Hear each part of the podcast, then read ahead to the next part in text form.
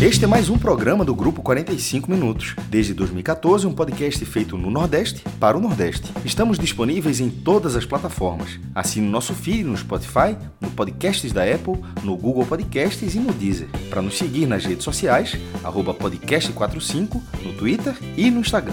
E se quiser debater os assuntos do programa com a gente no WhatsApp, é só entrar no grupo do Clube 45, apoia.se barra podcast45. Muito obrigado pela escolha e pela confiança.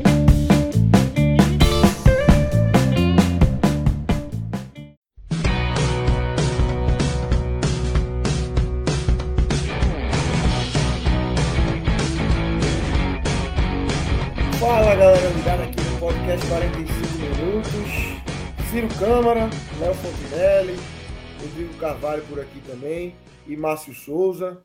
Sextou, né, meus amigos? Estamos começando aqui. Hein, Ciro? Estamos começando aqui com um sextou. É... Vitória do Ceará, vitória parcial do Vitória nesse momento. A turma tá animada aqui, né, Ciro?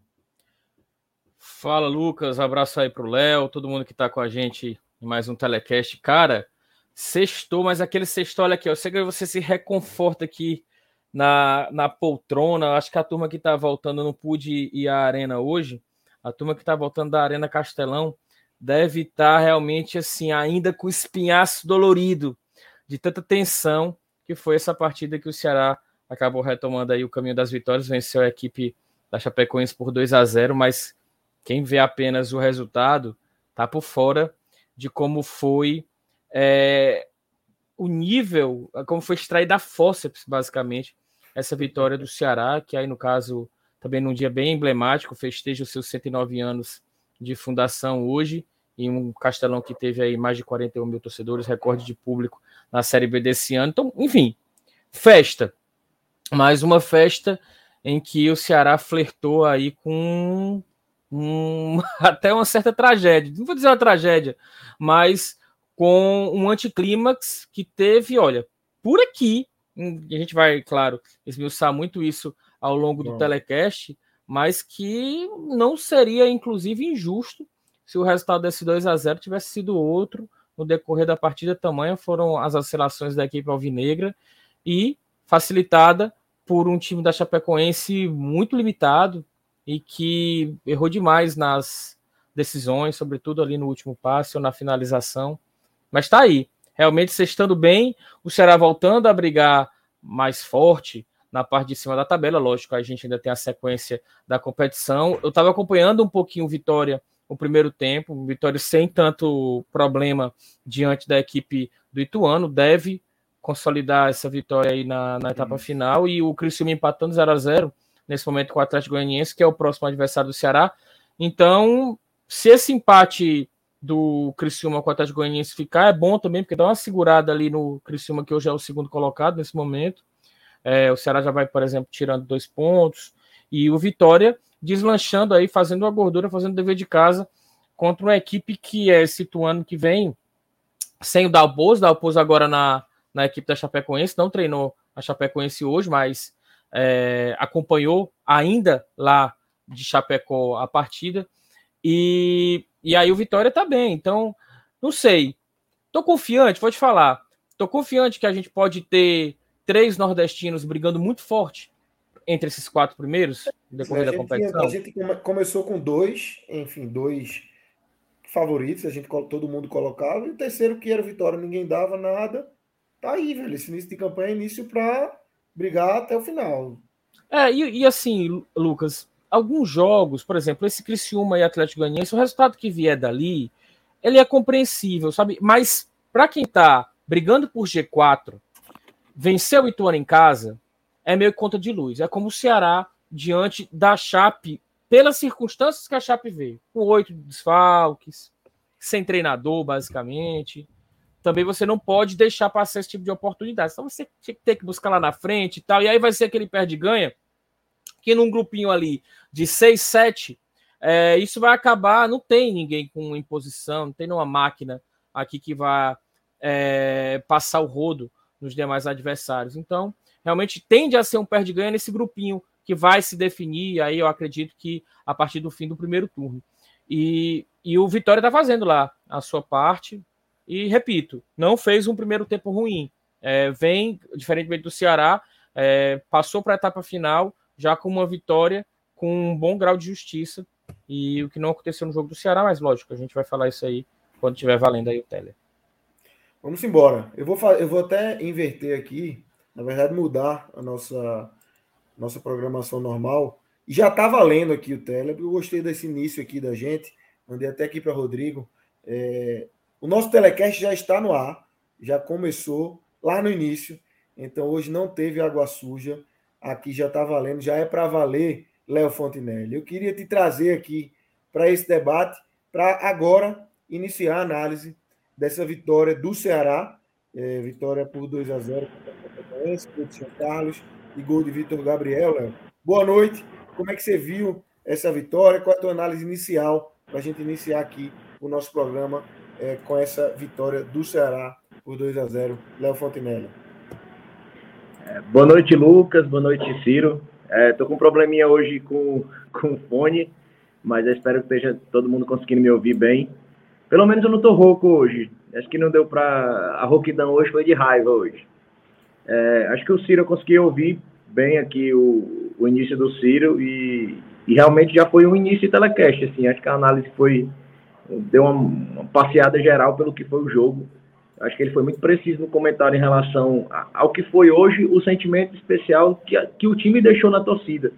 Eu acho que foi um jogo de festa, foi um jogo onde o time precisava fazer o resultado, assim, era, um, uma atmosfera que mais uma vez merecia o resultado, mas foi uma vitória, uma, uma vitória onde o Ceará realmente pagou uma conta de luz, mas uma conta de luz que deixou uma preocupação. Um, uma chape bem já frágil e sem treinador, com diversos reforços, e o Ceará se mostrou mais uma vez um time muito permissivo jogando em casa. Assim. É, qualquer time hoje ele consegue enxergar fragilidades no Ceará. Né? Hoje o Chapecoense não jogou com a linha de 5 que o Novo Horizontino usou e neutralizou o Ceará, mas ela veio ali com praticamente duas linhas que praticamente o Ceará conseguia, não conseguia penetrar. É, o Ceará não conseguia verticalizar. E era um absurdo, assim, porque você viu o Eric no lado direito muito marcado, então, assim, o meio-campo do Ceará tinha muita dificuldade em tentar verticalizar aquele passe, abrir o jogo com o Eric, e ao mesmo tempo você viu o Danilo Barcelos com horizonte pela frente para avançar, e você percebe uma falta de confiança extrema do próprio elenco. É, é hoje, para quem estava, principalmente quem estava no campo hoje, é uma sensação de que o Barroca não colocou o Barcelos na reserva, mas o elenco colocou assim, era uma coisa absurda. É, era um, um, espaço, durante todo o primeiro tempo que o Barcelos teve para progredir, que não precisava ser um grande jogador. Se ele desse um chutão para frente. Aí, estamos com participação especial aí. É... Se ele desse um chutão para frente, o Barcelos tinha campo para encontrar a bola. Assim. É, foi impressionante como o time perdeu a confiança no jogador. Assim. O jogador, ele, quando ele via algum. E o próprio Barcelos reforçava essa falta de confiança. Assim. Quando ele via algum jogador se posicionando para entregar a bola para ele, ele fazia assim. Como se fosse assim, calma, calma, não, como se não toca para mim. O jogador se virava para ele e fazia assim. E o jogador virava para outro lado e abria o jogo e voltava. E, é, e o Ceará conseguiu hoje, diferente do Novo Horizontino, que era um time que não tinha grandes peças, mas era um time organizado taticamente pelo Eduardo Batista a Chape não, a Chape era um time muito frágil e mesmo assim o Ceará se viu preso em duas linhas de marcação, que não era uma linha bem treinada, de um time forte, de um time firme, de um time ajustado taticamente, eram simplesmente quatro, oito, duas, duas linhas posicionadas, estáticas, onde o Ceará não encontrou uma saída dentro da, da, do seu esquema, do seu arranjo proposto pelo Barroca para esticar aquela bola, conseguir profundidade, é, explorar a linha de fundo, mesmo tendo peças como o Eric.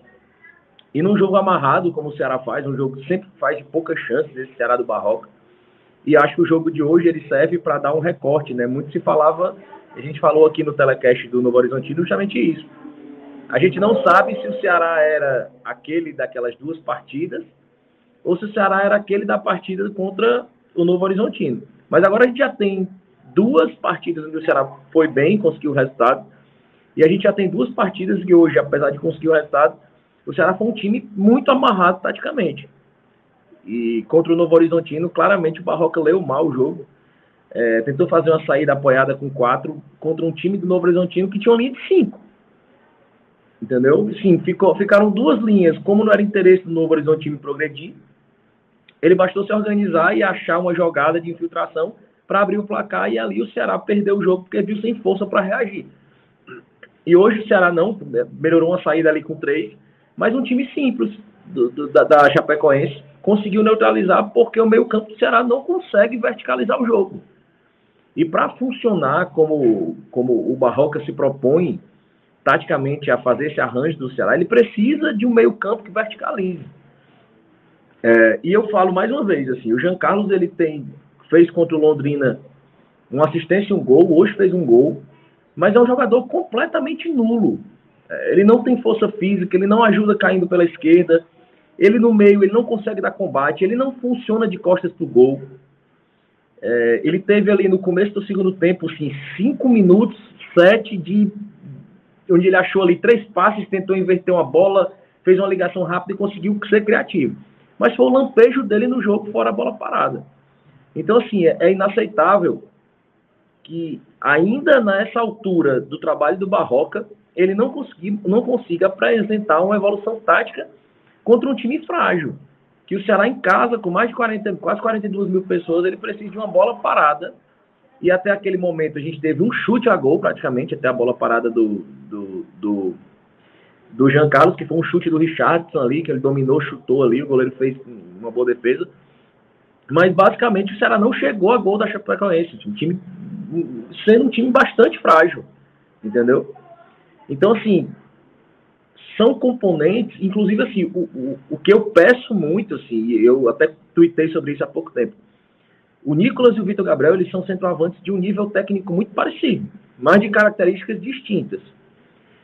Nesse momento, onde o Ceará não consegue criar, onde a bola não avança, onde quando a bola avança, ela bate no centroavante e volta, o Vitor Gabriel é uma peça mais ajustada para esse, esse, esquema de jogo do Barroca. O Nicolas ele não consegue sair da área e prender um zagueiro, ele não consegue proteger uma bola, ele não consegue fazer o pivô, ele não consegue ganhar uma disputa aérea. E é uma coisa que o Vitor Gabriel faz ganhando na grande maioria das vezes. As exceções, a exceção é o Vitor Gabriel perder um combate. Assim, e no segundo tempo a gente viu como o Ceará conseguiu crescer de volume com a entrada do Vitor Gabriel. Assim, não foi um crescimento de volume absurdo. É, mas o que a gente percebe é um Ceará muito amarrado com algumas opções táticas é, que são justificadas pelo Barroca, e eu não falo do quando ele falou do Richard é, ser um, uma hierarquia dentro do elenco, porque algumas pessoas interpretaram isso como ele dizendo que o, o Richard não saía por ser um, mais antigo. Não, ele falou, entre outras vantagens do, Rich, do Richard, que ele era um líder no elenco. Essa foi a, a mas a gente sabe que o Barroca, dentro do elenco, trata assim. O Richard é um cara que representa os jogadores junto à diretoria, é o cara que negocia bicho, que negocia, que conversa. O Richardson também. Então, assim, o Barroca aparenta se prender muito a esse tipo de coisa para não perder um jogador, para não ferir uma liderança, para não perder um vestiário. Assim, ele sabe que ele está sempre numa posição muito frágil ainda no Ceará e ele tem medo dessas mudanças. O Richard hoje foi muito bem na partida, mas ele não deveria ter saído. Não deveria ter saído como titular hoje. Foi muito bem na partida, mas justiça seja feita, o Bruno Ferreira precisava ser o titular hoje. E acho que por tudo que envolve, acho que e a gente já bateu muito disso no, no, no último telecast, na derrota do Novo Horizontino. É, o, o, o Richard ele vinha tendo várias, vários momentos de falha aquela falha questionável. Ah, eu não acho que ele falhou, eu não acho, mas muita gente dizia que ele falhou. Aí teve aquela falha absurda contra o Vitória. E contra o Novo Horizontino ele falhou em todos os gols, inclusive num gol que foi anulado. Então, assim, o momento para tirar o Richard era esse. Esse era o momento para sacar o Richard. Porque o que corre o risco da gente ter um Richard com pequenas falhas e sendo questionado constantemente. Mas fazendo a ressalva que ele foi muito bem hoje. É, mas o Barroca ele, ele errou contra o Novo Horizontino e ele se viu diante de um time com um esquema tático muito parecido e vão ser e vai ser o modelo que a maioria dos times vai adotar aqui no Castelão. Então o Ceará precisa aprender a vencer esse tipo de jogo.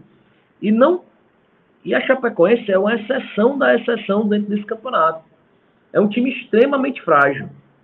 É um time extremamente frágil. Era um time que o Ceará deu a bola, o Ceará deu espaço, mas o time realmente tinha limitação de, de chegar ao gol, de construir, de trocar passe. E a grande maioria dos times da Série B, na posição da Chapecoense hoje, teria empatado o jogo, quem sabe virado. E essa é uma construção tática que o Barroca não vem conseguindo fazer. Porque ele insiste em erros que todo mundo enxerga. E, e, e repito, voltando ao ponto do Jean Carlos. O Jean Carlos ele não está agregando nada ao time. Nada. Nada. Aquela posição, eu, eu, assim, o Chay está precisando correr, dar combate, se desdobrar, cair pela ponta. É, e vem se destacando, vem sendo o jogador mais regular do Ceará. Eu acho que o jogador mais importante dentro do esquema e, e trazendo de novo a análise do Vitor Gabriel, dentro, comprova o que eu disse em relação ao Vitor Gabriel. Só se destaca no ataque, só consegue jogar no ataque do Ceará quem consegue proteger a bola com a força física. E é o que o Chay vem conseguindo fazer. Ele protege a bola, ele corre, ele abre espaço, ele combate, ele toma a bola no meio campo, ele sobe com a bola, ele avança arrastando. Então ele precisa, o Chay precisa de um jogador ao lado dele com características diferentes demais do Jean Carlos. Ele precisa de um cara com força física, com virilidade, com combate, que bata melhor mais vezes a meia distância, que é um, um recurso que o Jean Carlos tem, mas ele não vem conseguindo utilizar porque ele não tem espaço. O Jean Carlos ele não tem campo para jogar, ele está todo o tempo atrás, de costas pro, pro, é, pro gol. É, e eu acho que isso faz muito parte da, da, da, da ideia tática que o Barroca passa. É, eu queria muito ver o Castilho naquela posição, porque eu acho que é, o Castilho não pode ficar fora desse time nesse momento principalmente, ele precisa voltar e naquela posição do Jean Carlos. Eu acho que cresceria o futebol do Chay, cresceria o futebol do Ceará com essa questão de Chay, Jean, Chay, Castilho e Vitor Gabriel. Acho que essas três peças hoje seriam necessárias para dar uma sustentação na organização tática que o Barroca não vem conseguindo dar atrás. E não são mudanças táticas que eu trago aqui dizendo assim, olha, muda essas três peças que o Ceará vai se organizar taticamente. Não. Eu digo assim, muda essas três peças que o Ceará pelo menos vai conseguir manter a bola no ataque e tentar construir o gol. Ele vai sobreviver. Enquanto o Barroca não consegue dar o arranjo tático, ele está tentando está patinando.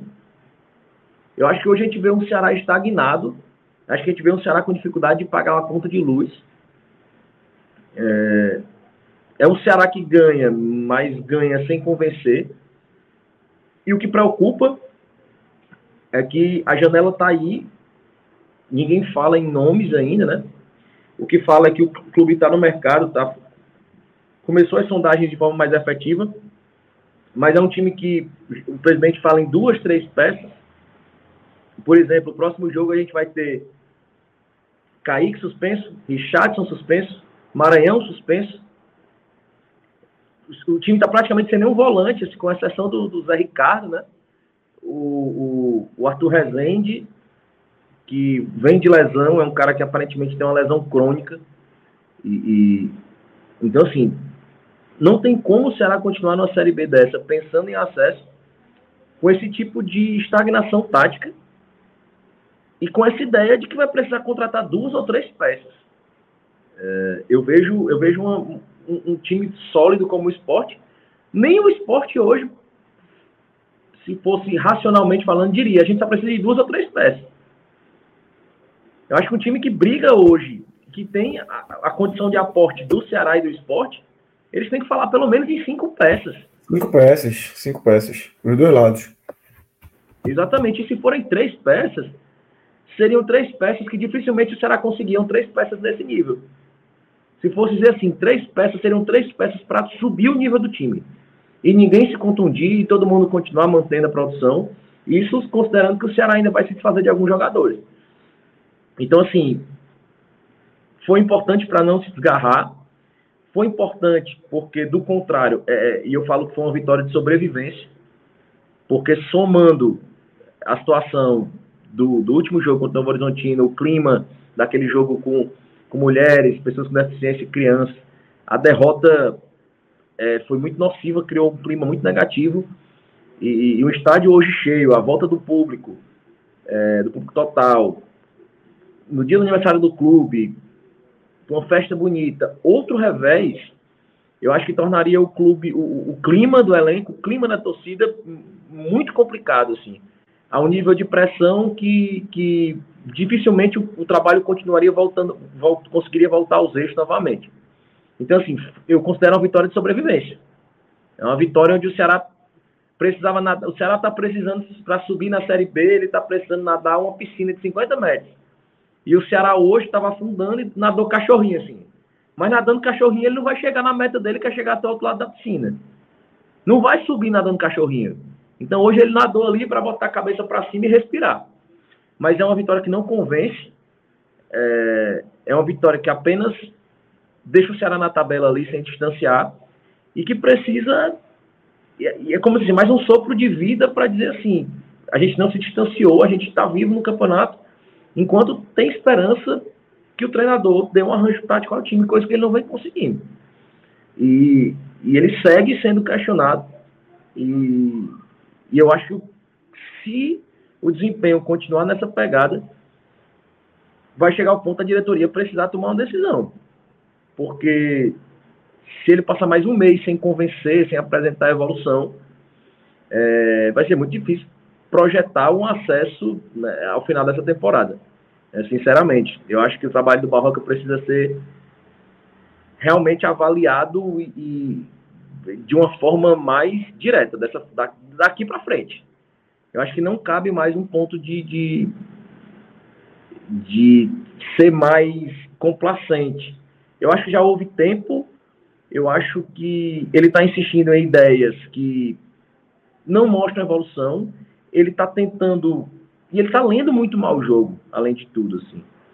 É, quando, quando você não tem tempo para treinar, quando você está é, tá sendo questionado, quando você já tentou, quando você mudou, quando você voltou, é, eu acho que você precisa entender pelo menos a leitura do jogo, coisa que ele não vem conseguindo fazer. Então, é, o resumo do jogo é esse. Resultado importante para sobreviver, mas extremamente preocupante no que se refere a, performance, a produção, a jogo jogado mesmo. Acho que a torcida sai só aliviada hoje e preocupada. Perfeito, Léo. Ciro, queria que você chegasse aqui falando também desse jogo. Você já deu um, um, um spoiler ali no começo, né? Falando da, da, da, maneira como, como você viu essa vitória do Ceará, é, arrancada a forceps, é, muito bem descrito aí. É, então, queria te ouvir, Ciro, desse 2 a 0 que para quem não viu, é, imagina que foi tranquilo, mas para quem, quem viu, sofreu um bocado, né? Olha, Lucas, eu vou te falar. É, esse jogo, uma pessoa que tem a minha faixa etária, ou seja, já está ali nos 40 e pouquinho, chegando nos 40, é, vivenciou muito essa circunstância de, eu, eu, chamo que o Ceará teve uma encarnação na Série B, né? Foram muitos anos jogando seguidamente a competição. E geralmente o Ceará ele sempre povoou essa faixa do oitavo lugar, quando muito, ao décimo segundo. Claro, teve anos em que brigou muito fortemente para não cair, e teve algumas circunstâncias que brigou um pouco mais acima, tal, teve chances de, de vencer.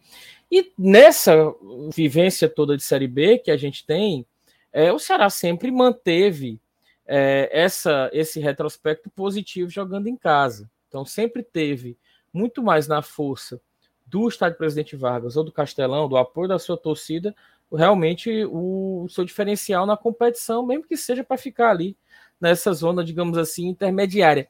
E esse tipo de jogo em que o Ceará chega a abrir 1 a 0 e que acaba não conseguindo segurar, e aí se perde dentro da própria partida e cede um empate. Isso é um roteiro que, claro, todo torcedor a gente perde, a gente tem muito mais decepção do que necessariamente glórias no futebol como um todo, né? O futebol geralmente tem um campeão e o resto do mundo aí fica chupando o dedo.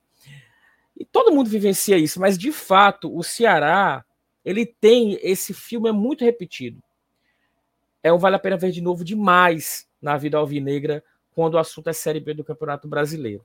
É tomar esse golzinho que vai acabar meio que dando aquela ideia de que tá vendo, o time tava buscando, isso era merecido e tal. E hoje eu tenho convicção de que passou pela cabeça de todos que estavam no Castelão e de quem estava acompanhando o jogo. E aí, não necessariamente precisa ser uma pessoa que tem essa vivência de arquibancada como eu, já trabalhou profissionalmente cobrindo o clube e tal, e também de torcedor na arquibancada todo esse período de Série B do, do, do Ceará. Mas, é, quer queira, quer não queira, é, são três pontos. É uma espécie de alívio, aquela música né, do Lema do Fred, alívio imediato do, do engenheiro. Né? Assim, passou e você sai com aquela sensação de tipo, pronto, tirei um peso das costas, porque a equipe volta a somar três pontos, se recupera até matematicamente mesmo dessa derrota para o Novo Horizontino. Claro, vai ter que buscar fora de casa, fazer umas compensações, equalizar melhor, mas reencontra sua torcida, que dê um voto de confiança com esse comparecimento, né? 41.153 torcedores é o recorde da Série B desse ano, já era do Ceará, o Ceará bate o próprio recorde, vai ficar difícil. Talvez o Vitória, que tem estádio jogando, jogando na, na Fonte Nova lá na frente. É, é, é difícil, né? Eu, eu, se arena eu seria capaz de apostar aqui que o recorde público da Série B vai ser do Ceará.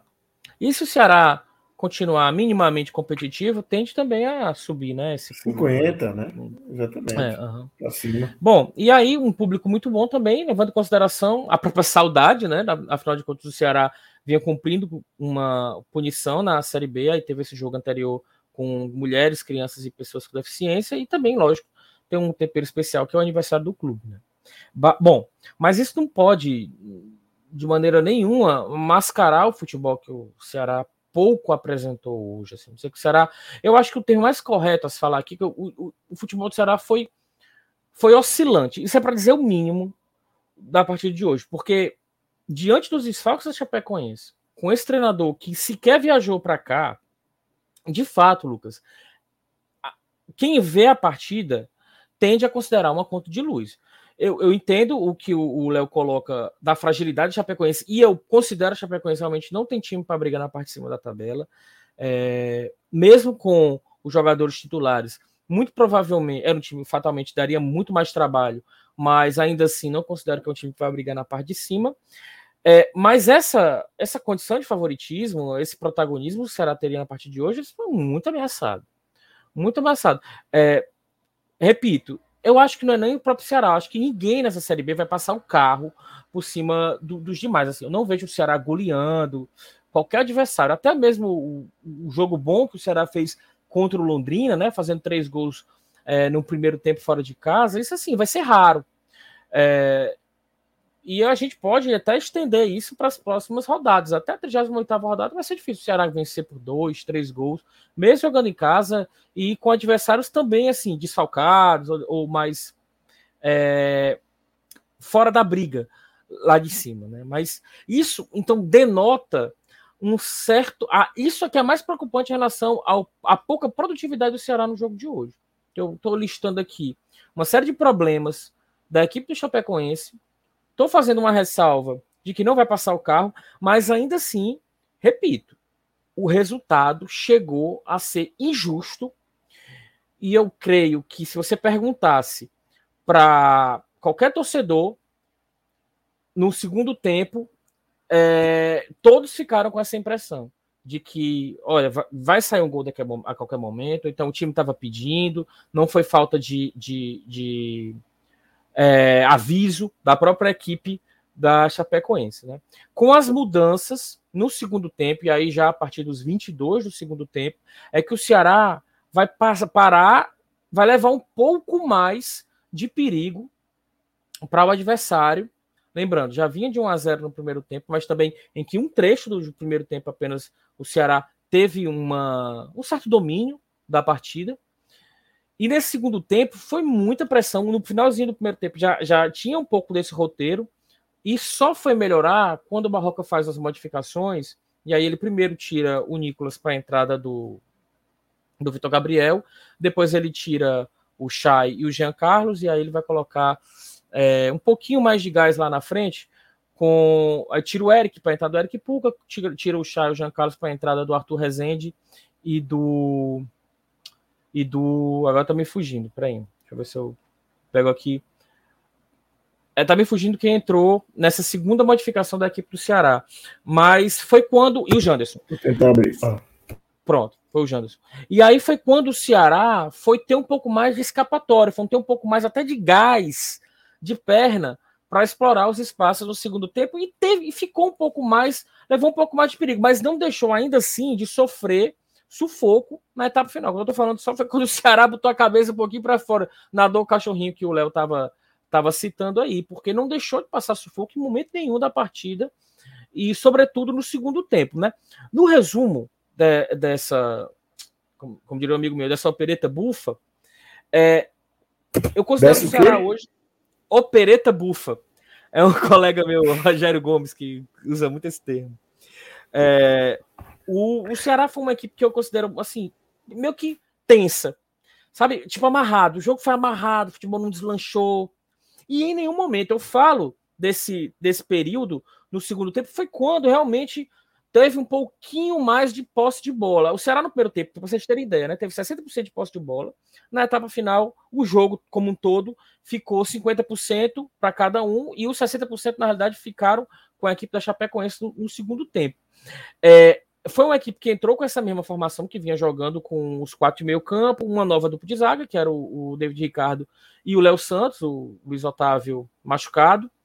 É, e, e, a saída de bola, eu penso que não necessariamente pela, pela que foi o grande problema do Ceará na partida contra o Grêmio Novo Horizontino, é que tem sido o grande problema do Ceará, foi até melhorada no jogo de hoje, porque ela saiu mais rápido dos pés dos zagueiros, e principalmente porque eu acho que os volantes voltaram para buscar essa bola um pouco mais lá atrás. O time lá do meio ficou melhor. É, os meio-campistas, os quatro meio-campistas voltaram um pouco mais para dar um suporte nessa saída triangulada ali de trás. Então, assim, é, você via que tinha pouco passe lateral do David Ricardo, do Léo Santos, envolvendo ali os, os dois laterais, justamente talvez até para minimizar a possibilidade de erro ali atrás, inclusive porque é uma dupla de zaga que estreou como titular da equipe do Ceará. Então, assim, eu vou nem dizer que melhorou a saída de bola, mas ela foi um pouco mais controlada no sentido de minimizar os erros, né? É, o primeiro tempo, como o Léo coloca, que o Ceará foi muito penso, porque só tinha jogada pela direita. O Chay começou jogando pela direita, o Kaique, desse jogo, um pouco mais liberado, ele antes vinha fazendo essa linha mais de terceiro zagueiro e liberando mais o Danilo Barcelos, que não ia por simplesmente a sua qualidade técnica. Nesse, nesse jogo de hoje, você já via que o Kaique no primeiro tempo saiu mais e o Chay jogou mais pela direita. O Eric estava um pouquinho mais pelo meio e pela esquerda. A partir dos 20 minutos foi quando o Eric veio para o lado direito, o Chay continuou jogando por ali, mais centralizado, e aí o Ceará teve esse melhor momento na partida. Né? Aí teve esse lance que o Léo coloca, que foi uma boa chance do Richardson, o goleiro fez uma ótima defesa, e o Eric puxando algumas jogadas pela individual, ele vai sofrer a falta, que aí o Giancarlo vai fazer o gol de falta, que foi de fato, concordo, foi a única jogada que o Giancarlo teve na partida e um diferencial dele, na realidade. Porque assim, quando você faz, eu, aqui na minha primeira intervenção, eu fiz essa observação que o time da Chape, é, a questão do elenco, do time em si, você via que era um time mal treinado e que as peças individualmente também erraram demais na, na execução das jogadas, no último passe ou no arremate a gol. E quer queira, quer não queira, você tem um jogador com a individualidade do Eric para tentar encontrar um espaço, para passar uma bola como ele passou para o Richard só arrematar e quase fazer um bom gol, para fazer essa jogada individual que ele sofre a falta e aí tem o Giancarlo para cobrar essa falta. E no segundo tempo, tem um jogador com a característica do, do Vitor Gabriel que faz um arrasto, que tem realmente pulmão e que para esse tipo de jogo, sobretudo em casa, sobretudo, que você tem que segurar alguns zagueiros, ou que você tem que explorar espaço e também na marra conseguir muito mais do que na técnica. E eu acho que aí a gente tem essa discussão do Nicolas, que é um pouco mais técnico, e ele, que é um pouco mais vontade, um pouco mais garra. É, o, o Vitor Gabriel se, se realmente ele sobressai nessa, nesse diferencial. Então, assim, o, o Ceará, que não fez uma partida boa, se coletivamente ficou devendo demais, e lá atrás, inclusive, sofreu muito com a bola aérea no primeiro tempo, principalmente.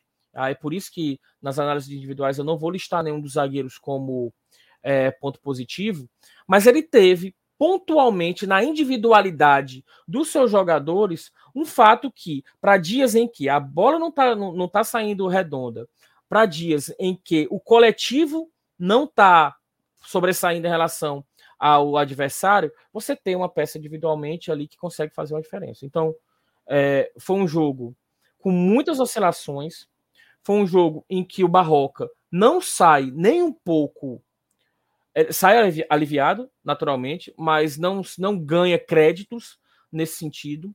E que, em meio a todas essas oscilações, o Ceará, beneficiado pela individualidade de alguns jogadores.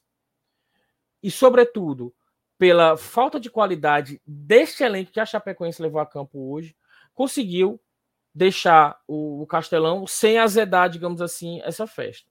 Foi um, um, um perigo muito grande de que esse 2 a 0 na realidade se revertesse num 1 a 1 ficou muito muito claro estava assim você considerar você conseguia sentir esse 1 a 1 o cheiro desse 1 a 1 perfazendo ali é, rondando a arena Castelão e aí acaba que com esse segundo gol no finalzinho vence alivia um pouco essa tensão cola ou não deixa desgarrar o G4, mas que claramente precisam ser tiradas lições.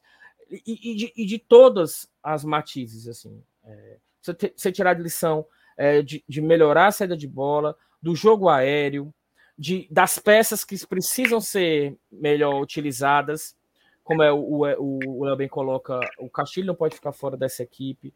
O Vitor Gabriel, você precisa entender qual vai ser a circunstância que ele vai ser titular ou não. É, a necessidade que você tem de mais peças de reposição e de para titularidade em algumas funções. Não compreendi porque que o Zé Ricardo não foi levado a. não, não, não foi. não vai atuar. Provavelmente vai entrar já numa fogueira como titular diante da equipe do, do Atlético Goianiense, porque o Ceará perde os seus três principais volantes, os dois titulares e o Kaique, que também tá, tá desfalque para o próximo jogo, além do próprio Danilo Barcelos pela esquerda. Então será que vai bem desfigurado para esse jogo? E o Zé Ricardo, que poderia ter tido uma oportunidade de já estrear no jogo de hoje, acabou não sendo é, escalado pelo Barroca, não sendo lançado pelo Barroca em momento nenhum. Então, enfim, é aquilo que a gente fala. É importante que se tire lições de, de qual, todo jogo, a gente tá em tudo na vida, na realidade. A gente tá aqui para realmente fazer com que as lições não, os erros não sejam repetidos. A impressão que a gente tem é que a evolução do Ceará ela é muito lenta e, e que por vezes ela, ela pode é, incorrer em, em, oscilações assim que, que, que colocam em xeque o trabalho do Barroca, colocam em xeque a qualidade de algumas peças entendeu? E agora vem uma nova aprovação. O Ceará não tem um retrospecto jogando contra a equipe do Atlético Goianiense lá. E também vem pressionada a equipe do Atlético Goianiense, com um técnico também muito questionado, que é o, o Valentim. É, vamos aguardar para ver como é que o Barroca vai trabalhar as peças. Quando você tem desfalques, sobretudo quem tem desfalque numa lateral direita, que você percebe que o Kaique está ali ainda tentando entender qual é a, a, função que ele vai desempenhar melhor, e numa lateral esquerda em que o Danilo Barcelos não convence de maneira alguma, por vezes esses, enfim, esses infortúnios que, que aparecem na sua frente, eles são, na realidade, importantes até para que você consiga mexer as peças ali, te, te tire de uma espécie de zona de conforto. É, o Ceará já se provou jogando fora de casa, com quando não se esperava muita coisa diante do Criciúma e também fazendo os seis pontos, no caso, quando venceu o Londrina. Quando chegou em casa para arrematar, isso acabou não dando muito certo. Então, é, é, ver o que é que a gente vai conseguir agora nesse jogo contra a equipe do Atlético Goianiense, Lucas. Criciúma, que por sinal tá vencendo, né? O Atlético, o Atlético Goianiense, 1x0, gol de Viseu. Dois. É, e o Vitória vai. Dois, dois. E o Vitória tá vencendo por três aqui. O, Ituano nesse momento fez o terceiro gol. Era para estar tá quatro, já teve um lance aqui. A gente vai repetir daqui a pouco quando o Malaguti chegar para falar do Vitória, mas um lance meio bizarro, que a bola ia entrar, mas a bola entrou. E esse gol de Oswaldo, Zé Hugo impedido, colocou o pé na bola e tirou o que seria o terceiro gol. O terceiro gol veio depois com o Camutanga. Mas voltando aqui, é, Ciro, é, você falou muito aí e, e, e, eu pensei esse. Deixa eu só ajeitar aqui meu. Ver se eu ajeito meu microfone aqui, que o Rodrigo deu uma orientação. Deixa eu só. Vou tirar ele aqui da, do plug e colocar de novo, é questão de dois segundos. Vamos ver agora se, se fica melhor. É, esperar o Rodrigo dar o, o, ok aqui. Mas, Ciro, você falou algumas vezes aí no teu comentário sobre lições, né? Que é um jogo para tirar lições. A impressão que eu tenho é que o... essas lições têm sido dadas a Barroca desde que ele chegou. Pouco mais de um mês de trabalho. E eu acho que se a gente for fazer um, um recorte aqui de todos os telecasts do Ceará, vocês têm falado isso sempre. Esse jogo deixa uma lição. São lições diferentes, mas que, no meu ver, ele não tem, não tem, não tem conseguido fazer com que, com que isso se aproveite. E o Ceará não evolui. É, o Ceará vence, venceu hoje, venceu por 2 a 0. Mais uma vez, quem viu, quem não viu, acha que foi uma atuação ok, de ok para boa. Não foi. O Ceará vai vencendo, vai nessa oscilação, mas consegue uns pontos aqui, uns pontos ali, vai chegando perto do G4. Mas é, quando você olha para frente, 38 rodadas para frente, essa oscilação não vai ser possível, né? Tem que estabilizar para poder chegar lá na frente, né? E a proposta do Barroca é de um time que oscile pouco, independente de jogar dentro ou fora de casa. Ele sempre coloca isso. Ele, ele o Voivoda é um pouco assim. Na verdade, o Voivoda é bem assim. É, quando ele trabalha a equipe do Fortaleza, ele não ele modifica, ele modifica muito as peças, mas ele não modifica tanto o estilo de jogo, independente do adversário que ele está enfrentando, ou está jogando no Castelão, ou está jogando fora. E a proposta do Barroca é um pouco essa, entendeu? É, no papel, no papel ou na verborragia dele lá, mas de fato ele não tem, não tem conseguido. O Ceará ele apresenta, quando muito, circunstâncias de jogo em que ele consegue aproveitar melhor, um pouco melhor, um pouco ou, ou, ou não aproveitar é, as brechas que o jogo que se apresenta, ou seja, o adversário que ele mesmo acaba impondo, né? Então, seja quando você começa, faz um gol cedo, e aí, claro, a figura da partida muda, ou quando você a postura do adversário encaixa com a sua quando, por exemplo, ele pegou adversários que não marcaram tão, tão em cima a saída de bola. A própria equipe da Chapecoense hoje também não foi tão. Se você comparar a postura da Chape com a postura do Novo Horizontino, é, assim, são adversários que foi, foi um adversário que hoje facilitou a vida do Ceará na medida em que ele não, não talvez não tivesse nem tantas peças, mas é até certo ponto, Lucas, como é que eu vou dizer, um pouco infantil você imaginar que a Chape não conseguiu, ou tentar, no mínimo, reproduzir, se não é, com eficácia, mas pelo menos tentar a ideia de reproduzir o que o Novo Horizontino fez de uma maneira tão eficiente quanto o Ceará. O Novo Horizontino expôs todas as fragilidades do Ceará. Quem quiser enfrentar a equipe do Ceará jogando no Castelão, é só ver o que o Novo Horizontino fez. Porque foi uma, um nó tático foi uma aula, e, e aí para completar, assim, o, foi tão avassalador o primeiro tempo que o Barroca não conseguiu, os 15 minutos não foram suficientes para que ele conseguisse centrar a cabeça dele e a, a, encontrar alguma alternativa para a etapa final. A etapa final foi pior ainda do que no primeiro tempo. Então, assim, passar o carro em cima do Ceará há poucos dias, e hoje, a possibilidade da Chapecoense tentar repetir isso acabou não repetindo. Então, assim, alguns adversários facilitam um pouco a vida do Ceará, a vida do Barroca, porque essa imposição, digamos assim, daqui para lá, ainda não é efetiva, está longe de ser.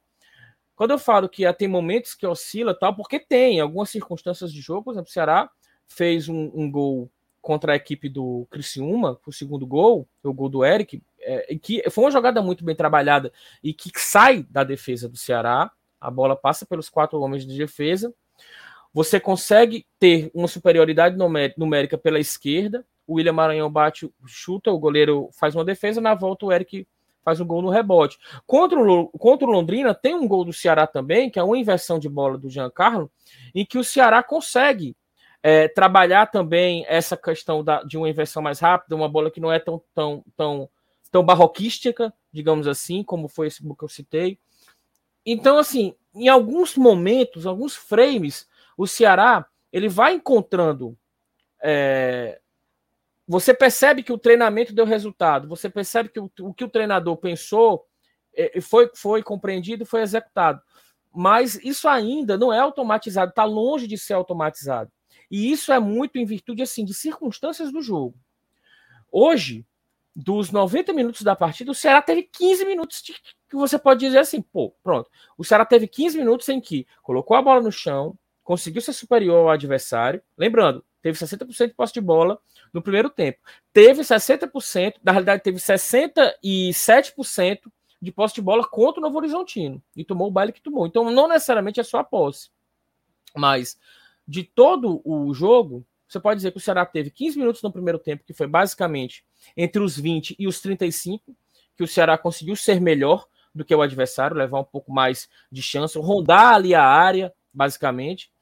E no final do jogo, não foi melhor, mas foi também perigoso, porque as circunstâncias fizeram com que a Chapecoense viesse para cima e aí sim, as mudanças que o Barroca implementou, você ter um pouco mais de espaço, saber usar os pontas, que era algo que ele não vinha fazendo nos jogos anteriores, eu acho que ele não queria ter um pouco dessa, sei lá, essa sombra do Mourinho, esse estilo de jogo que o Mourinho implementou na equipe do Ceará, ficou tão marcado de jogar no vazio, de puxar realmente essa jogada mais espichada, fazer a ligação direta.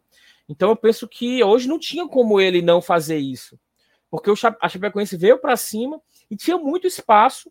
Quando você tem dois meias como o Chay e o Giancarlo, sobretudo no segundo tempo em que o físico deles já não começa, já não consegue seguir um pouco mais, pra, e também para complementar o Giancarlo numa, numa, partida que não foi das melhores. É, era necessário que você fizesse modificações ali, sabe?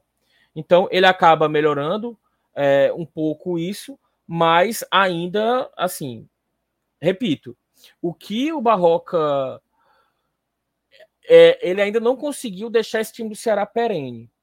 Ele não conseguiu ainda cumprir isso que ele promete, que é você ter uma equipe que, independente das circunstâncias, independente das condições de temperatura e pressão, vai jogar da mesma maneira. E está longe de ser colocado. Eu acho que ele deveria até começar a modificar um pouco esse discurso, tentar valorizar um pouco mais os adversários, compreender que a competição é uma competição diferenciada e que talvez se ele tivesse pego esse elenco um pouco mais cedo, enfim, ele, ele pode mudar, porque até para ele é difícil, a, porque a cobrança vai vir dobrada, porque quando você chega isso em qualquer lugar da vida. Se você vai substituir alguém, você vai substituir porque provavelmente aquela pessoa, sobretudo no mundo do futebol, aquele treinador não está rendendo. Você vai tentar fazer o diferente do que o cara estava fazendo. E aí ele veio com toda essa verborragia para e todo esse ar professoral, mas não está conseguindo tirar. E aí, claramente, Lucas, você percebe que o Ceará tem mais elenco do que os adversários. Não pode uma equipe que tem. Até o próprio orçamento do Ceará, que coloca 41 mil pessoas numa sexta-noite, assim, é, ser mais um numa competição. Naturalmente é outro, a pressão é outro patamar é muito grande. É outro patamar para essa Série B. Ceará, é. Esporte, Vitória vai se, se mostrando. É, então, então, assim, tem que mostrar um pouco, um pouco mais. Você não, não, não, não venha para uma equipe dessa imaginando que você só vai ter bônus, né? Você também tem um ônus se não render, como você bem coloca. Já tem um tempo que o Barroca está aí, sabe? É, também a gente não pode esquecer que os jogadores têm a responsabilidade deles também em campo, sabe? É, alguns jogadores melhoraram o seu rendimento à medida em que receberam do Barroca é, espaço e alguns têm aproveitado esse espaço. É, o caso do Chay, sobretudo, o próprio Nicolas também. Mas a gente, assim, precisa entender que por circunstâncias na Série B, e esse Ceará que, repito o que eu falei há pouco, é um Ceará que vacilou demais em circunstâncias como essa, em jogos em que a vitória estava ali encaminhada e tal, nesse histórico de Série B, é, pulou essa fogueira. Pulou essa fogueira, mas, assim, vai ter que agora se provar, porque a pressão tende a ser maior e não ficou um crédito em virtude dessa vitória, não. Essa vitória está me lembrando muito, Lucas, o futebol que o Ceará apresentou diante do Tom Benz. Foi uma vitória por 2 a 0 que ali não tinha, não tinha como não ganhar, sabe? Mas porque foi muito ruim. O Tom Benz, inclusive, hoje arrancou um empate contra o Botafogo de Ribeirão Preto lá em jogando no interior de São Paulo. Um baita de um tropeço. Quem perder ponto, sobretudo em casa, pro Tom Benz, é porque tem que repensar suas pretensões na competição. É. E o jogo de hoje, é... aquele jogo, o Barroca venceu, saiu talvez mais queimado do que quando entrou no jogo. É... e agora é o Ceará que, assim, não está entrando muito crédito na conta dele em virtude que foi apresentado hoje, não. E é isso, é um Ceará que ganha três posições hoje, né? Iniciou a rodada em décimo, está em sétimo agora, mas pode cair para nono. É, esporte e, e, e, Guarani jogam ainda e podem passar o Ceará, que pode cair para a nona colocação, e no final das contas só ganhar uma posição é, nessa rodada, distante ainda do, do que se considera ideal para esse Ceará. Mas vamos, vamos, vamos ver a evolução. Aí desse com, com vitória dos dois ponteiros, né? Que não é, Isso, não é. Os dois ponteiros ganhando por 3 a 0 né? Por final. Uhum. Criciúma 3 a 0 Vitória 3 a 0 é... Então, dando uma despontada aí. O Criciúma deu uma leve oscilada, é, mas está é, novamente entrando no, no eixo aí.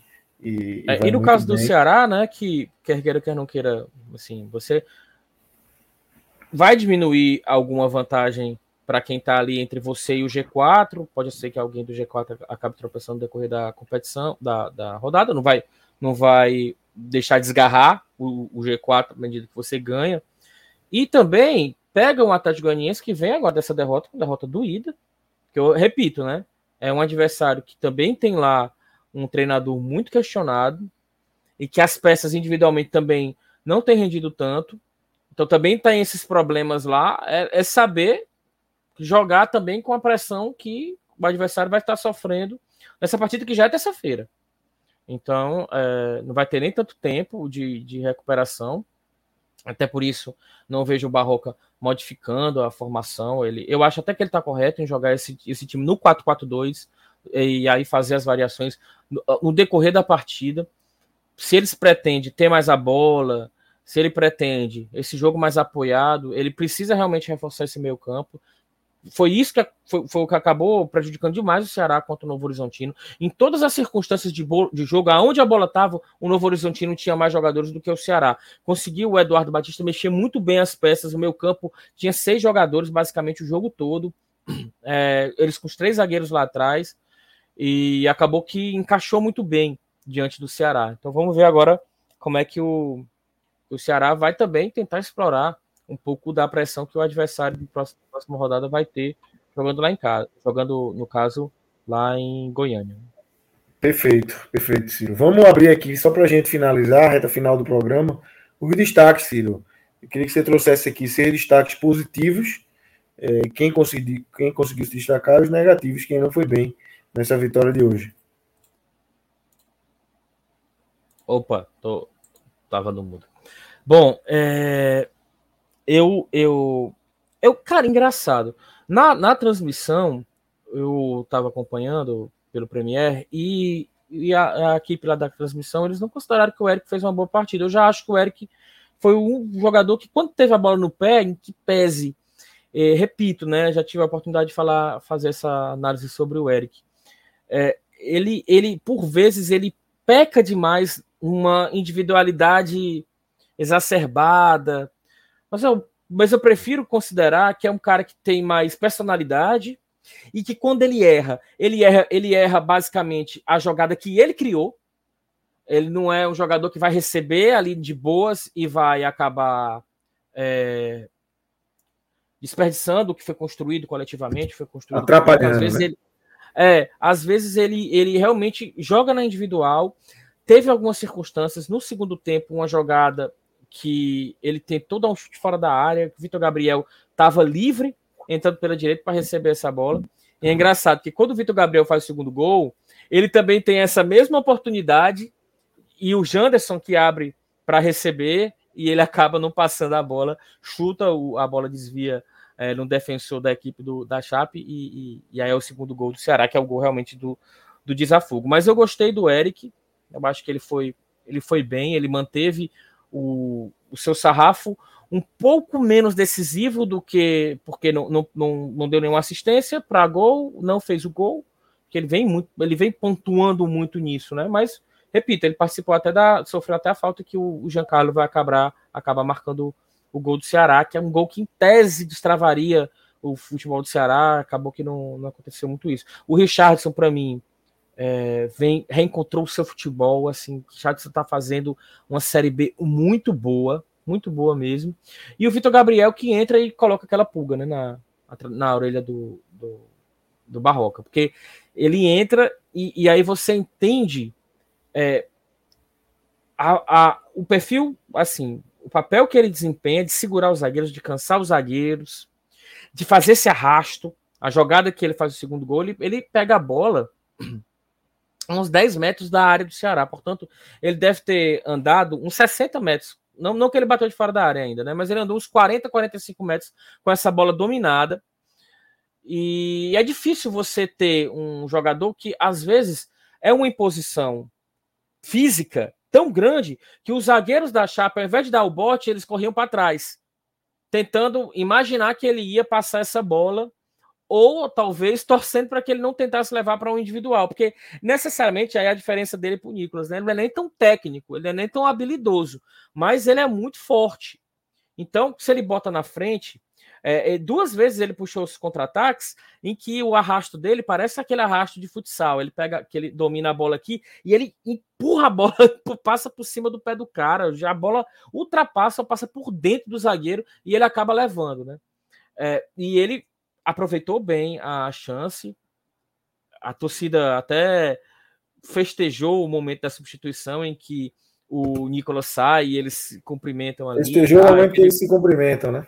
É, teve, porque teve uma polêmica, né? No jogo passado, o Vitor Gabriel entrou e o Nicolas não cumprimentou. Na verdade, passou, foi longe dele. E aí teve aquela coletiva na segunda-feira para que eles fizessem as pazes, etc. Então, enfim, aquele papo lá de clube, de elenco, né? É, mas o Vitor Gabriel aproveitou bem, e aí fica essa discussão, que naturalmente vai pautar se ele pode ser titular ou não. É, eu ainda prefiro o Nicolas e deixaria o Vitor Gabriel para esse tipo de circunstância. Né? Repito, eu não, eu não desconsideraria, inclusive, utilizar os no jogo de hoje. Se o Ceará estivesse perdendo ou estivesse empatando, eu não desconsideraria colocar os dois, sabe? Porque é, muitas vezes até o Barroca já fez isso jogar no 4-2-4. Então você não necessariamente vai tirar os pontos porque tem que jogar com esses dois homens de área. Dá para jogar os dois homens de área.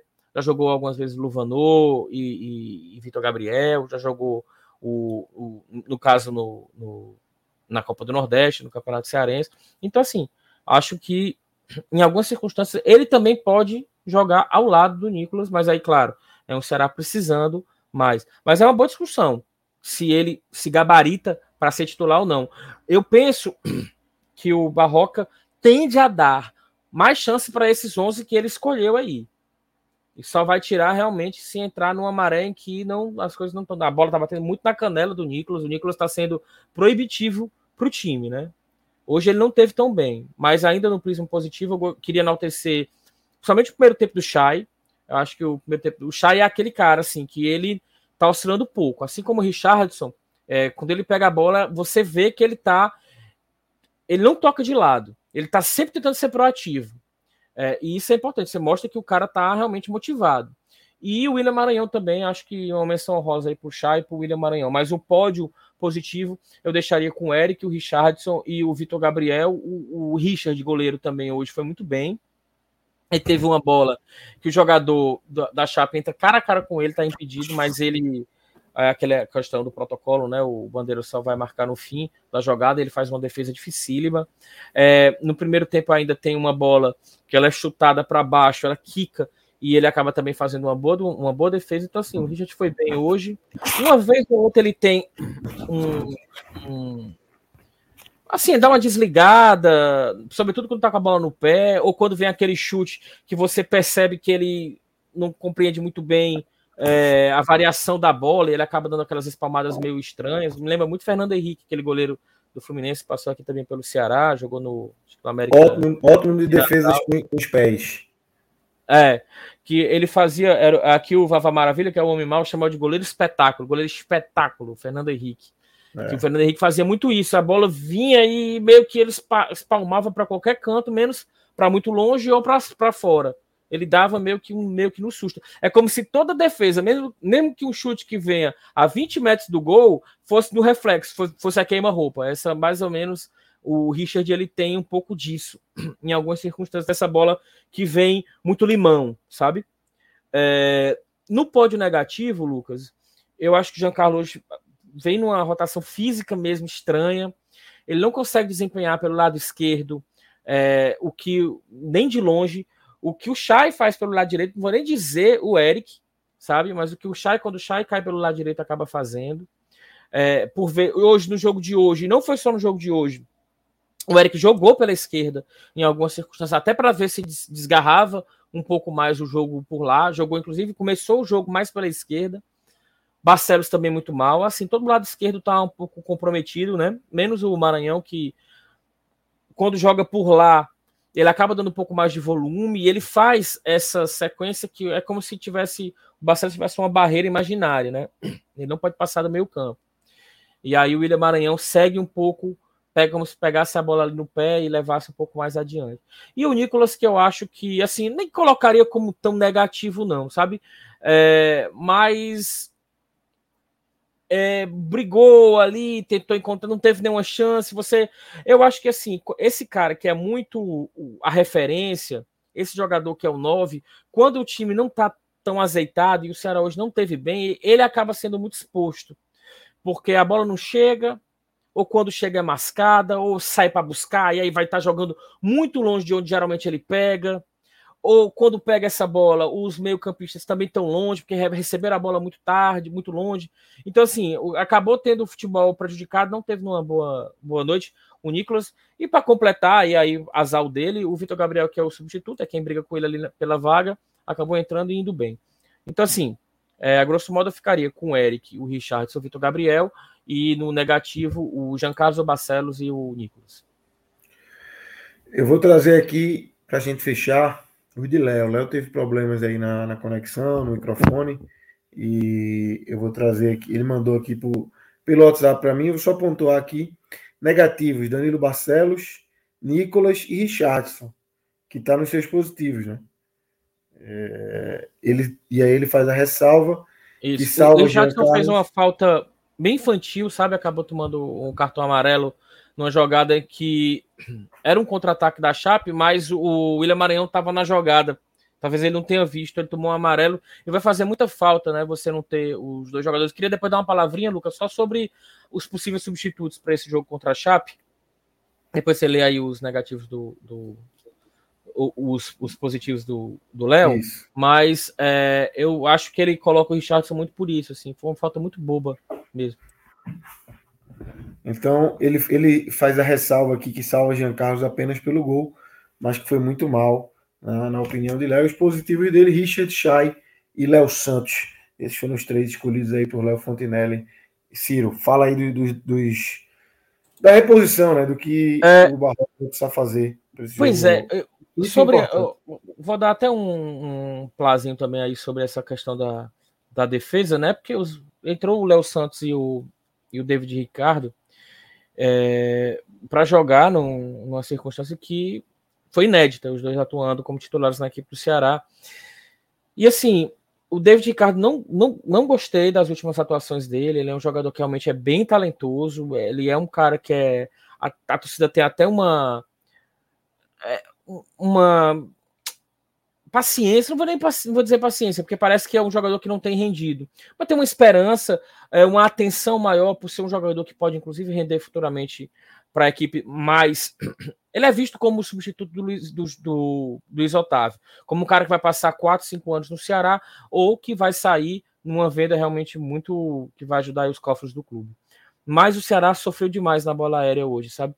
É por isso que eu não listei nenhum dos dois ali por cima. O Léo Santos foi o jogador que conseguiu ainda fazer uma saída de bola, tentar fazer o que o Gabriel Lacerda tem feito, fazer essa ligação um pouco mais longa, ou sair quebrando as linhas, mas ainda assim, repito, de uma maneira um pouco tímida. Eu acho que foi orientação mesmo do Barroca desse cara, não tá dando certo. Não vamos agora tentar. Vamos, vamos fazer um arroz com feijão, jogar um pouco mais, mais curto, não tocar tanto de lado, minimizar a possibilidade de a gente ter erro aqui na saída e pegar os caras de frente pra gente. Não vamos jogar um pouquinho mais no pé, mais curtinho mesmo e, e mais otimizado. Então a saída de bola foi facilitada por, por ter essa menor manemolência aí do, desse, dessa sanfonada. Eu chamo de sanfonar, né? A, a, a bola ali nos quatro zagueiros e, e essa saída para o meu campo muito demorada, muito blocada. É, e aí o Ceará que vai para esse jogo contra o Atlético Goianiense sem o Kaique, que vem atuando pela lateral direita, sem o Barcelos na lateral esquerda e sem o Richardson e o William Maranhão, que são os dois volantes. O William Maranhão, para mim, é o jogador que mais evoluiu sob o comando do, do Barroca, né? O jogador que veio atuando com o Barroca desde o Atlético Paranaense e, e veio muito bem. É, deve ter o Varley pela direita, e aí a gente vai ver até que ponto o Varley pode ser, pode reassumir essa lateral direita do Ceará. Lembrando que ainda tem o Michel Macedo, que é, está ainda entregue ao departamento médico. A gente precisa ver como vai ser essa questão do Luiz Otávio, se o Luiz Otávio teria condição de já voltar, se não vai voltar, deve continuar aí com a dupla de zaga. Ah, o Lacerda era só uma suspensão, portanto, o Lacerda na realidade deve voltar no lugar do Léo Santos. Ou, minto, o Lacerda volta na zaga e o, e o David Ricardo, que já fez a lateral esquerda, vai para a lateral esquerda. Mas o motivo para você ter o Varley na direita, porque aí você, ao invés de ter um terceiro zagueiro, que é o que o Kaique faz comumente no lado direito, você vai ter um terceiro zagueiro no lado esquerdo, com o David Ricardo segurando um pouco mais as subidas e o Varley mais liberado pelo lado direito. E aí no meio campo, é o que eu te falo, a tendência de a gente ter o Zé Ricardo por ali, e, e aí que é um grande problema do né? Que é o Arthur Rezende, como esse segundo homem de meio de campo, que ele não vem rendendo bem. Hoje ele entrou novamente, não foi bem. O Castilho entrou também, foi muito tímido na partida de hoje.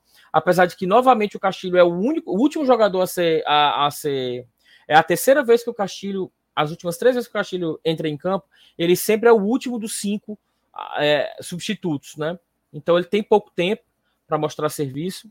E, e, e aí é entender se esse segundo homem de meio campo vai ser o Castilho ou vai ser o, o Arthur Rezende, né? Que é o jogador que, em tese, seria o jogador para essa posição, mas que, francamente, não tem rendido. Hum, até não entendo porque de tanta priori, priorização dele em relação ao próprio Castilho, né? Eu entendo até que o Barroca, Moringo também, trata o Castilho mais como um meia tanto que hoje ele entrou como meia do que como um segundo homem de meio campo, mas ele joga por ali, entendeu?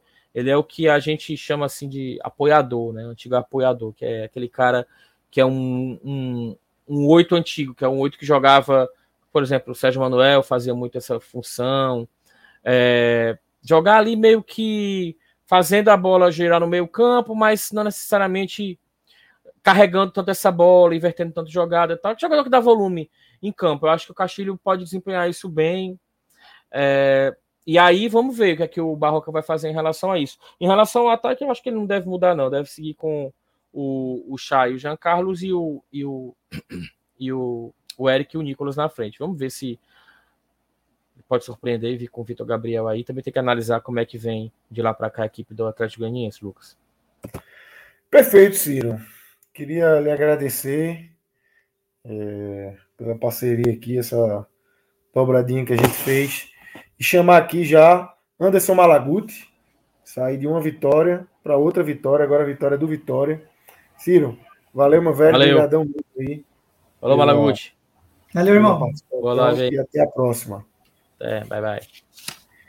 E aí, Malaguti, começar com você agora aqui, para a gente falar dessa vitória do Vitória. 3 a 0 tranquilo, é, podia ser mais, inclusive. E o Vitória segue aí sua rotina de vitórias, sua rotina, é, seu viés de alta, liderando a Série B é, em 3 a 0 em casa, com ótimo público e uma atuação muito boa novamente, né? Perfeito, Lucas. Boa noite a todos. Bom dia, boa tarde, dependendo da hora que você está vendo e ouvindo, né? A gente aqui. É uma sexta-feira à noite que, se eu fosse torcedor do Vitória, com certeza eu iria, iria comemorar muito, porque é uma vitória que permanece, que deixa o time né, do Vitória na liderança por mais uma, vai para. São dez rodadas já como líder. É uma vitória grande, grandiosa, não só pelo placar, que foi muito justo, acho que foi um dos, um dos resultados mais justos, talvez, que eu vi na, nessa Série B, é, de um time que lutou desde o primeiro momento, foi muito superior ao seu rival, é, mas principalmente que entrou em campo com, com a mentalidade de que é o time série, é o time que está liderando a Série B e também principalmente por tudo que Léo Condé é, preparou para esse jogo. Eu acho que é, Léo Condé finalmente entendeu, analisou muito bem o seu elenco, mas principalmente os últimos jogos, soube ler muito bem a partida, porque foi para um jogo que iria encarar o Ituano, que é um time paulista que tem um bom, assim, um orçamento razoável, sempre está aí brigando nas últimas temporadas pela parte de cima da, da Série B, beliscou várias vezes o acesso, mas que nessa Série B começa muito mal como visitante.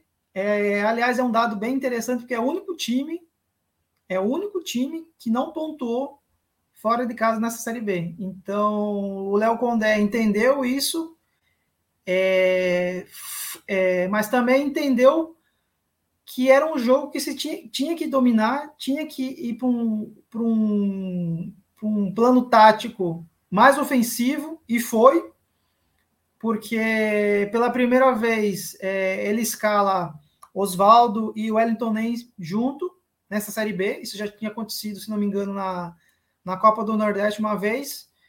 Mas a entrada do Wellington Ney é, foi também muito importante, porque é um jogador que vem crescendo muito nos últimos jogos. Eu venho, eu venho comentando isso. Eu tenho, tô tendo prazer e a honra aqui de estar tá comentando jogos do Vitória no, nos últimos nos últimos programas e então eu estou acompanhando essa evolução do, do Wellington está cravou sua posição, né? Cravou sua titularidade hoje foi bem também, mas o time também contou hoje com o retorno do, do Oswaldo que foi fundamental. É... Aliás, partindo já para essa análise do time, né, que Léo Condé é, colocou em campo. Ele saiu do, do, esquema de três zagueiros, que foi contra o Havaí na última rodada fora de casa, um esquema que, até certo ponto, tirou o time da zona de conforto, principalmente por conta dos desfalques. E dessa vez não foi, não foi tão diferente, né? Porque mais uma vez o time é, acabou não conseguindo repetir a escalação, mas dessa vez por motivos melhores, né? Porque teve retornos do, do Zeca, do Oswaldo, do Zé Hugo, né? Então, o Léo Condé também está brigando muito nessa de não conseguir manter um time titular, vem se repetindo. É, o próprio Lucas Arcanjo me surpreendeu a escalação dele, porque no último jogo contra o Havaí é, saiu, é, saiu lesionado, inclusive estava, pelo que a gente conseguiu apurar, estava com, com lesão de grau 2, e me surpreendeu muito dele ter se recuperado tão rápido, né? sei se a informação foi passada corretamente ou aconteceu uma recuperação tão extraordinária assim para ele entrar em campo. Mas entrou, também foi muito fundamental, um baita goleiro. É, acho que é um dos principais destaques dessa Série B. É, um primeiro tempo, é, partindo para análise agora então do primeiro tempo. O primeiro tempo que o Vitória demorou um pouquinho para se engrenar em, em, campo, porque na verdade até os, 20, até os 20 primeiros minutos de jogo foi um jogo muito chato de se ver muita chuva lá no Barradão também. É, alguns pontos do, do Barradão com um pouquinho de poça de água, não ao ponto de atrapalhar o jogo, mas em alguns momentos sim, a bola parava. Mas foram 20 primeiros minutos de jogo muito fraco, sem, nenhum chance, sem nenhuma chance de gol. Mas aí, justamente nos 20 minutos, o Vitória se achou em campo, principalmente por jogadas do lado esquerdo. É, Marcelo, Zé Hugo e Oswaldo fizeram essa, essa triangulação muito bem. E começou então o Vitória a ir para cima do jogo. É, perdeu uma chance muito boa com Oswaldo, quase fazendo um gol olímpico aos 26. Depois o Wellington nem com uma bola, ele recebe da esquerda e chuta de primeira. É, o Wellington nem chutou de primeira e a bola bateu na, na bochecha da rede, né? Do lado de fora. E é, aos 31 veio o gol, né? Então, um, um, jogo que foi marcado pelos gols e bolas paradas. Os três gols do Vitória hoje foram lances que resultavam de bola parada. É, e o curioso é que nos dois gols, nos, nos dois primeiros gols, é, Oswaldo tem participação direta, direta, talvez não tão diretamente, porque não é ele que dá o passe final, mas são lances que ele cobre escanteio e a bola, no primeiro momento, no primeiro gol, procurou o Wagner, Wagner Leonardo, que cabeceou e a bola acabou sobrando no rebote para Rodrigo Andrade chutar, marcar o primeiro gol. Isso aos 31 do primeiro tempo, um gol que deu tranquilidade, e, aquele momento, e até aquele momento era um resultado muito justo, né? Porque, como eu falei, é, pouco o, o, o Ituano fazia alguma coisa dentro de campo.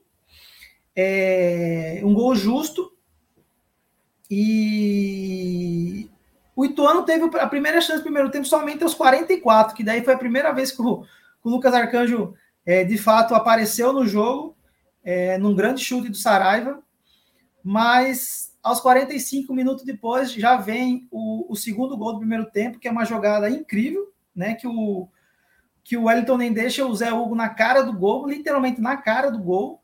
É, e o Zé Hugo perde a jogada, né? Porque o goleiro acaba ainda fazendo defesa, mas nesse, nesse, nesse lance do escanteio, então o Oswaldo é, cobra mais um escanteio, o Wagner Leonardo tenta, mas acaba conseguindo um toque milimétrico para o Trellis chutar a gol e fazer o gol. Até na hora o bandeirinha deu impedimento, o lance foi para o VAR, foram mais de três minutos para analisar, assim, foi na, no fio do cabelo. Mas aí termina o primeiro tempo com vitória com 2 a 0 e um placar muito justo, Lucas. Isso, e aí a gente vem para o segundo tempo, é, que o Vitória faz mais dois gols, né?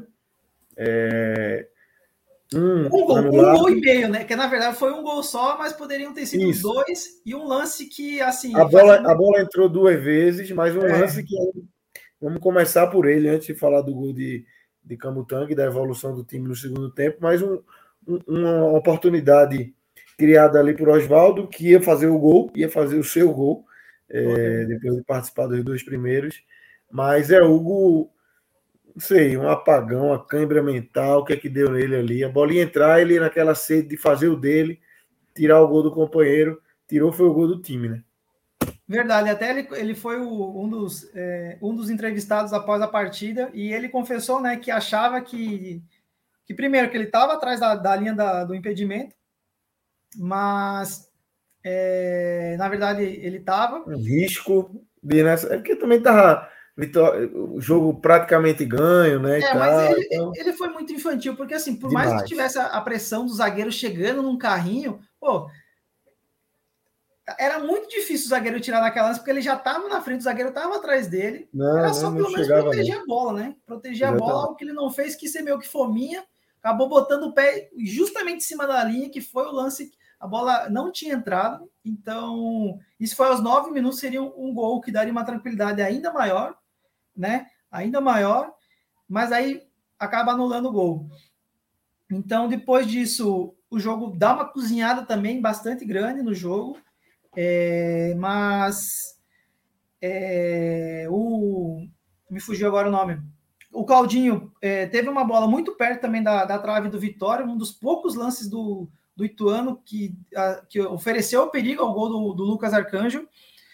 É, mas ao, aí aos 31 vem o gol novamente, mais uma jogadinha de. Dessa vez não foi escanteio, foi uma falta bem na linha Quase um, foi um mini escanteio, basicamente, que o Wellington Ney, com, assim, até a, comentarista da transmissão do, do Sport TV falou assim, me, me permita a expressão, mas ele, ele cruzou com nojo, porque de fato foi um foi milimétrico o cruzamento na cabeça do Camutanga, Camutanga ganhou por cima, e aí sim deu tranquilidade, por mais que eu digo tranquilidade numericamente, mas... Fechou, né? Fechou. É, fechou o caixão do, do Ituano, naquele momento o Ituano também zero chances, mas o futebol é aquela, né? A gente não pode vacilar. Se daqui a pouco é, Zé Hugo não faz o gol e o Ituano cresce depois daquele lance, poderia trazer uma dificuldade maior, mas acho que aí aos 31 o, o gol do Camutanga traz uma tranquilidade aí, definitiva, fecha o caixão, e aos 37 vem mais um lance em que o, o Oswaldo acerta o travessão, um bonito lance, um chute de primeira de fora da área, a bola explode no travessão, é, confirmando aí o seu grande jogo que ele fez hoje. E para fechar a minha análise do jogo em si, né, dos lances, que é sempre bom trazer para quem não, que não acompanhou, mas que gosta de dessa análise mais lance a lance, basicamente assim. É, já no finalzinho do jogo, e acho que talvez o, o lance mais perigoso do, de fato do, do Ituano, um 3 a 0 já, o Vitória já com algumas modificações em campo, nada que, que tenha baixado o ritmo do Vitória, mas é, e aí aparece novamente o Lucas Arcanjo faz uma grande defesa no, no chute do, do Thiaguinho. É, e repito, acho que o torcedor do Vitória achou um grande goleiro nessa Série B, né? Um grande goleiro. Inclusive, ele completou, recebeu uma homenagem no começo do jogo de 100 jogos. É, é um dos grandes destaques da, da Série B, isso que já venho repetindo, já está meio que virando cansativo, mas de fato tem que, tem que se deixar registrado aqui, porque é um, é um grande goleiro. E aí, o Vitória termina o jogo 3 a 0 uma vitória que foi fundamental justamente porque no mesmo dia, na mesma noite, no mesmo horário, o, o Criciúma também estava jogando, também ganhou por 3 a 0 e um grande resultado em cima do Atlético Goianiense, que é um time que também está na parte de cima. É, Contra um adversário mais difícil. Né? É, mas jogando em casa, o Criciúma também é bem difícil de, de jogar. É, mas foi uma vitória do Vitória que, que manteve o time mais uma vez justamente na, classe, na, na ponta, principalmente porque assim se criou-se uma gordura nos primeiros jogos, se perdeu essa gordurinha, e agora o, o Vitória está lutando jogo rodada a rodada para não perder a liderança. Aconteceu isso no, na rodada passada, onde empatou e acabou conseguindo secar aí, e, e, a secação foi grande, porque secou tanto o Vila Nova quanto o Criciúma. E justamente nessa rodada o Criciúma vence, mas daí também o Vitória vence. É, mantém essa diferença aí de dois pontos para o segundo colocado. Ainda o Novo Horizontino vai jogar também, também pode chegar aos 20, aos 20 é, o próprio Vila Nova pode chegar aos 20, então assim, é, mas mantém uma boa, mantém essa, essa gordurinha aí, mesmo, mesmo que talvez mínima, minim, minimamente, mas é importante, principalmente para não deixar perder esse bom ritmo de, de, de começo de, de, de, Série B. Claro, vai ter oscilação, isso é normal, perdeu dois jogos, empatou um jogo também fora que estava ganhando, mas é um bom começo, Vitória permanece aí na liderança, e, e que bom, né, para o torcedor do Vitória, que também foi o Barradão. Uhum. Foi mais, mais uma vez um grande público, diga de passagem. É, Sexta-feira, nove e meia da noite, é, chovendo o dia inteiro em Salvador. Os relatos que eu, que eu li, eu ouvi de lá é que, de fato, o dia hoje foi bastante chuvoso. É, mas para finalizar essa minha análise do jogo nessa primeira parte é que de fato eu quero deixar o destaque aqui para o Léo Condé, que, como eu falei no começo da minha análise, ele entendeu o jogo. Era um jogo, de fato, que, que tinha que ir para um largar os três zagueiros, ir para um 4-3-3.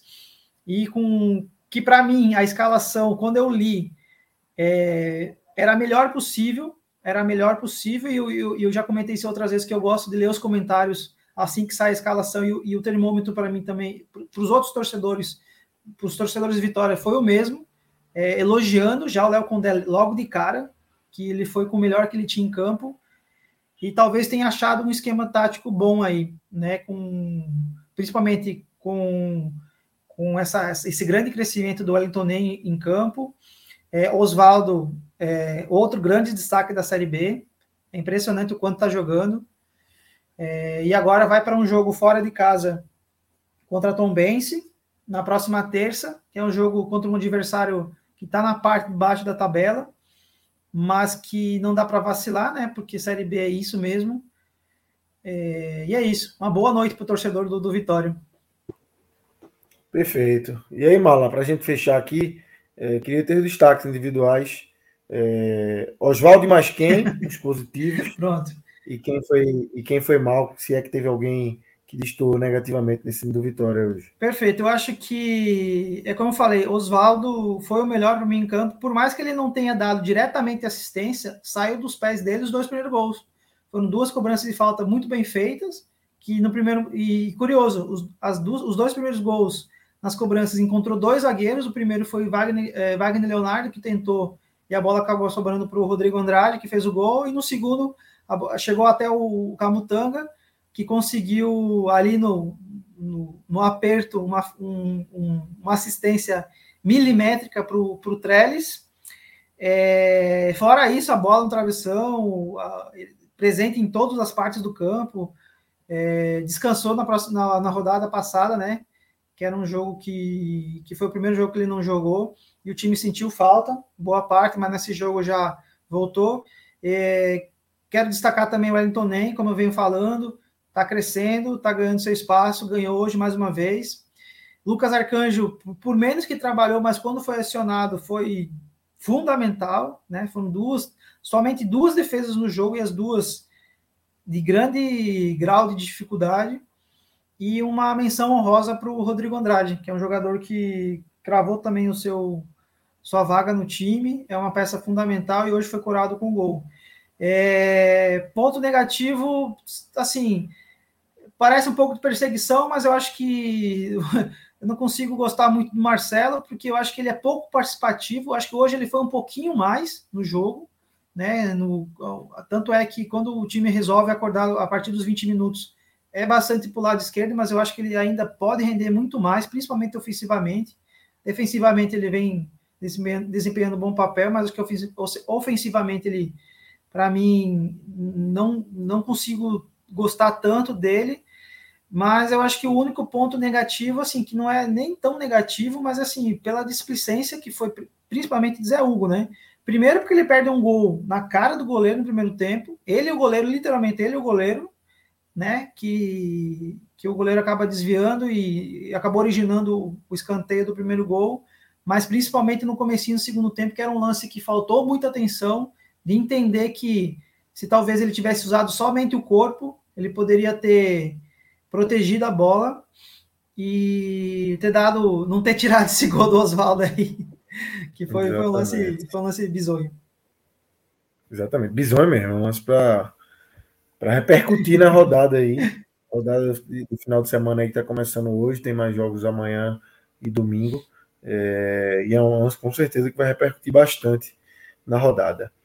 Malaguti, valeu, obrigadão aí.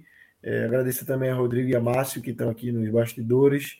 Agradecer a Léo e Ciro que participaram da primeira parte do Ceará e todo mundo que nos acompanhou até aqui. Sempre lembrando para vocês de curtirem as nossas lives, se inscreverem no nosso canal, é, apoiarem o nosso projeto como for possível. Né? A gente tem esse formato, vocês podem participar do nosso apoia.se barra podcast 45, barra clube, barra NE45, barra blog de Cássio Zirpoli e barra Gamenon, que você ganha o direito de entrar nos nossos canais aí de WhatsApp, na nossa comunidade no WhatsApp e ter uma interação ativa de verdade com a gente aqui durante os dias. Ô, Lucas, é, é... fala. Só antes de falar, eu queria deixar um convite para o torcedor do Vitória, porque hoje saiu uma matéria muito boa no, no NE45 de Pedro Maranhão entrevistando o presidente do Vitória, que vale a pena, torcedor do Vitória, Boa. clicar lá, de fato ele abriu muito leque, foi uma entrevista muito ampla. É, falou de SAF, falou de. Ah, é, é, é, tá na tela aí para quem está assistindo a gente no, no YouTube. É, vale a pena porque é uma entrevista grande, é uma série de entrevistas que a gente está fazendo ao longo da semana com vários clubes. E Pedro foi muito feliz nessa entrevista porque de fato o presidente abriu o jogo aí, tanto de SAF quanto de reforços.